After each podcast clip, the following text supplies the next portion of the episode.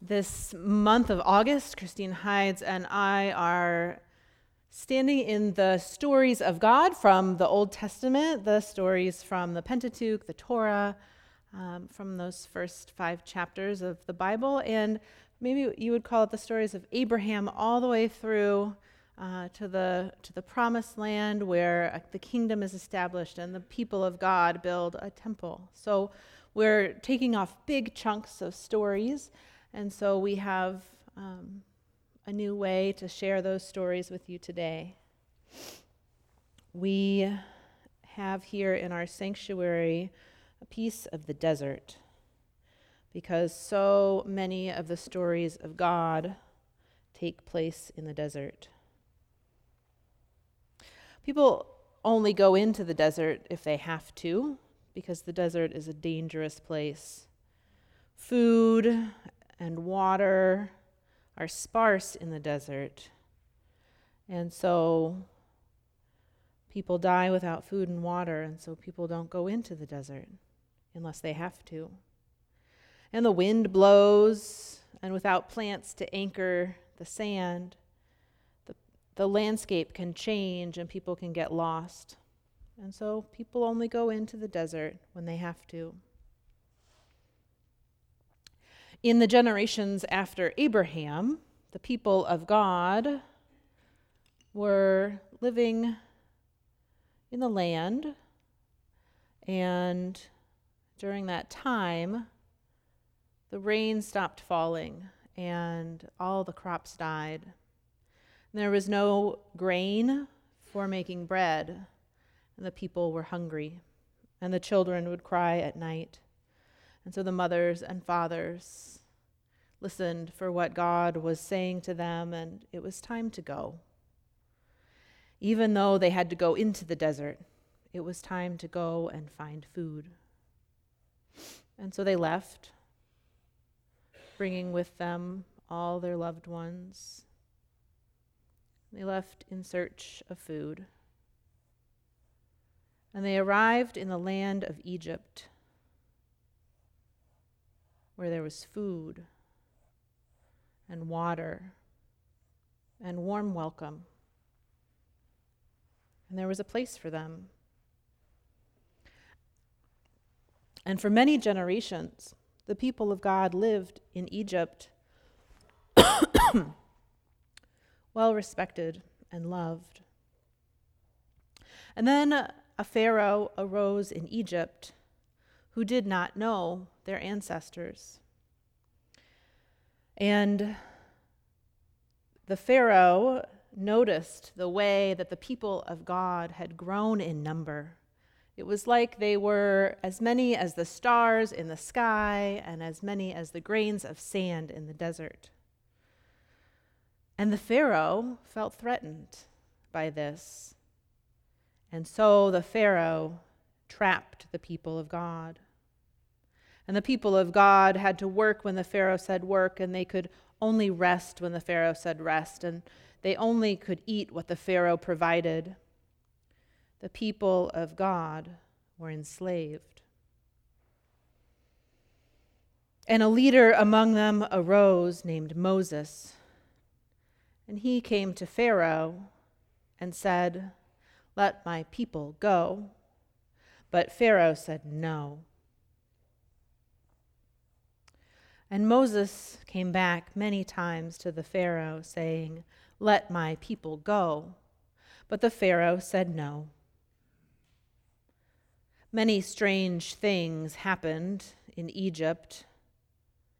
And yet, still, when Moses asked, Let my people go, Pharaoh said no.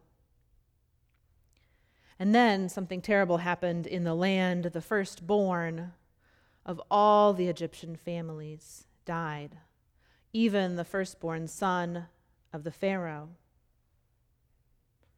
And that time, when Moses came to the Pharaoh to say, Let my people go, the Pharaoh said, Yes. And so Moses went back to his people and told them to hurry. We must go. And they didn't they packed all their things, but they didn't have enough time to wait for the bread to rise.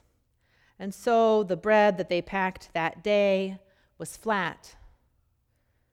We still have bread like this today. We call it matzah. And every time that we share this bread, we can taste this story. So, with their bread and with all the possessions they could carry, in a hurry, the people of God left toward the desert. But then they heard the sound they were scared that they might hear Pharaoh's army approaching. The sound of the horses' hooves sounded like thunder. And they became pressed up against the waters, and no one knew what they would do next. But then God drew near to Moses, and Moses drew near to God, and Moses knew what God was calling him to do. And Moses found a way through the waters with all the people crossing over. And once everyone made it through the waters, the waters closed behind them, and Pharaoh's army could not reach them. And there they were on the other side of the waters in the desert. They did not know what would come next, but for now they were free and they praised God. And Miriam, Moses' sister, led them in the dancing. We thank God for this sacred story, for the people who crossed the desert and for the waters that made a way through, and for the desert itself that carries so many of our stories of God's love.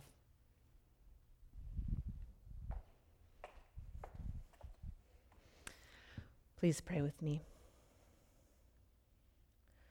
Holy God, may the words of my mouth and the meditations of all of our hearts be holy and acceptable to you, our rock and our redeemer. Amen. Last week in worship, we watched the story of Abraham unfold. A family, Abraham's family, from the city of Ur, following God's lead and walking willingly into the desert as an act of faith. And we don't know exactly what prompted Abraham to leave Ur but we know that there's no evidence of him being coerced. He wasn't forced to leave Ur. He wasn't un- under undue social pressures. He wasn't fired from his job. He wasn't escaping the law.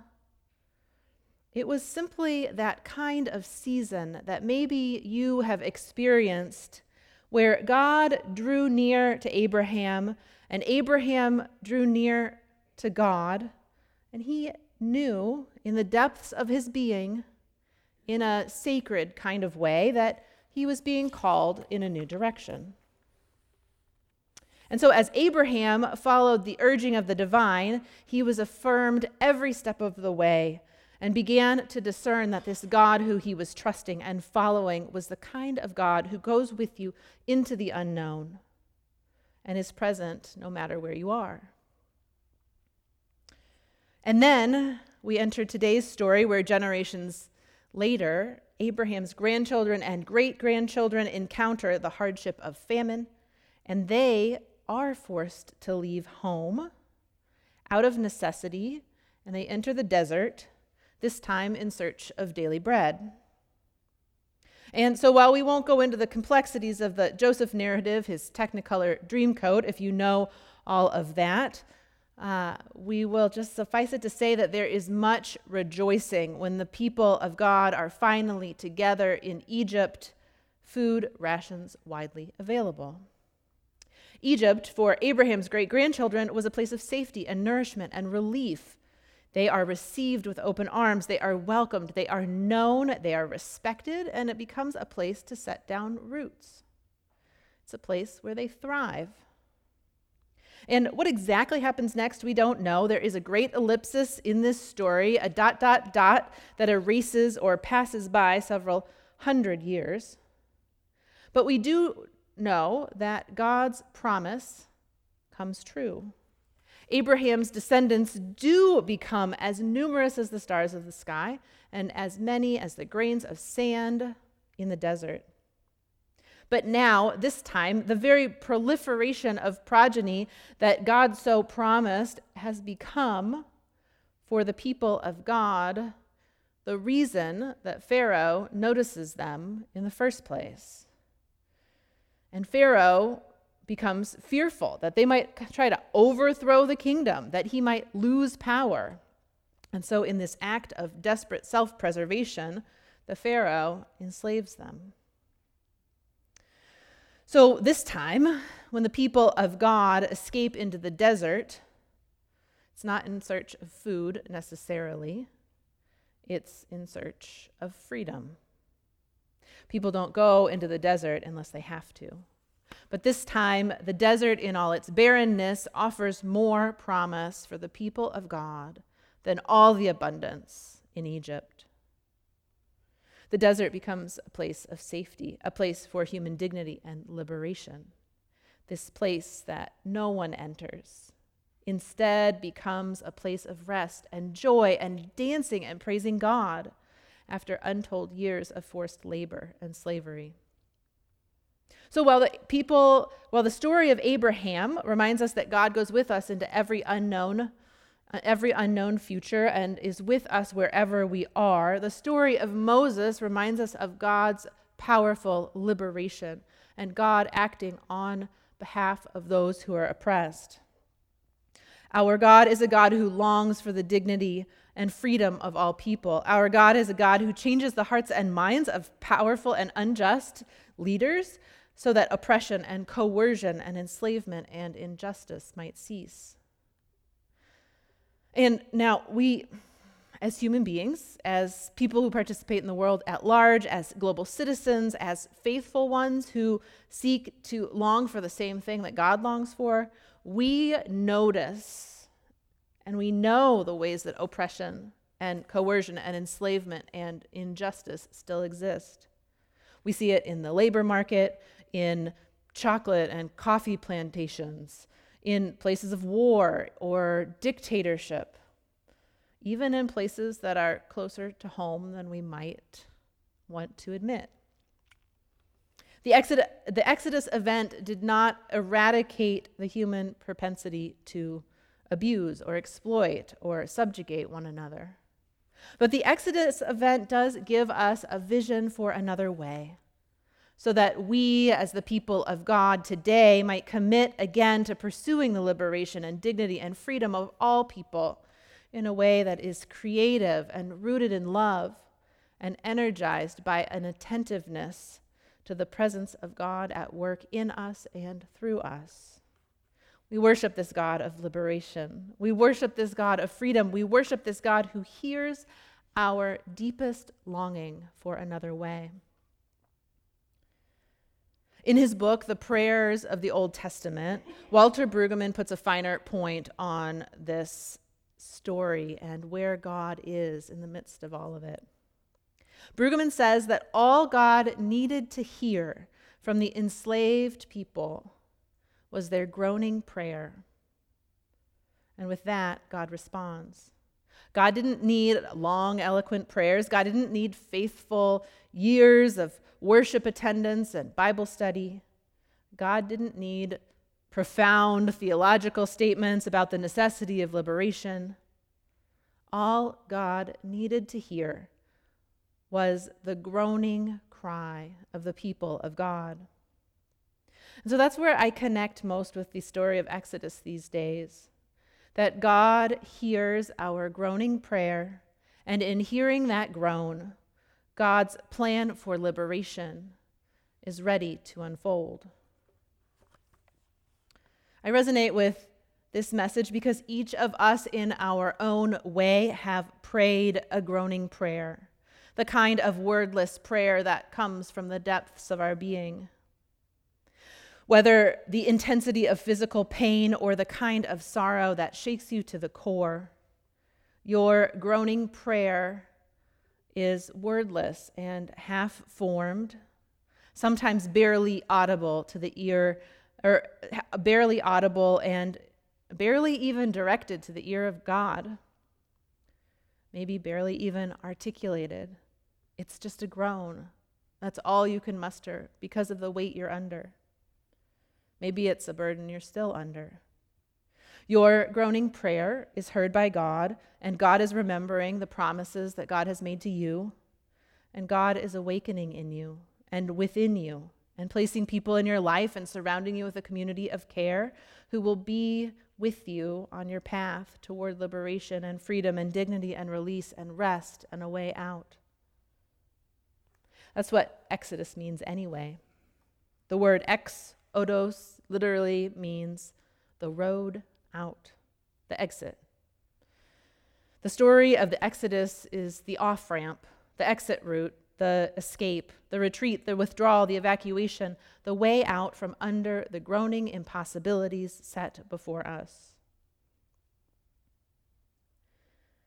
Liberation theologian Gustavo Gutierrez says that God is on the side of the poor and the oppressed. That is the Exodus story. God hears the groaning prayer of an entire people and is moved to compassion and divine action. For us, this message is both one of comfort, that God is a God of liberation, and a message of calling. A calling to us to draw near to this God of liberation, a calling to dream the divine dreams of freedom into reality alongside the, the Holy One who is at work in the world. We are Christ's hands and feet, say the justice seeking mystics. We are Christ's hands and feet. So, with this Exodus story on our heart, may we, God's people, today join divine love on the road out from oppression and suffering, both at a systemic level, alleviating the agony of entire people groups for whom oppression and slavery and terror has become the norm and at the individual level, within community, relieving the impact of personal sorrows and aches and ailments and groaning prayers. May we find in our own lives the Exodus God who writes a way out on our hearts and sends us toward freedom and persevering hope. In the name of the Father, Son, and Holy Spirit, amen.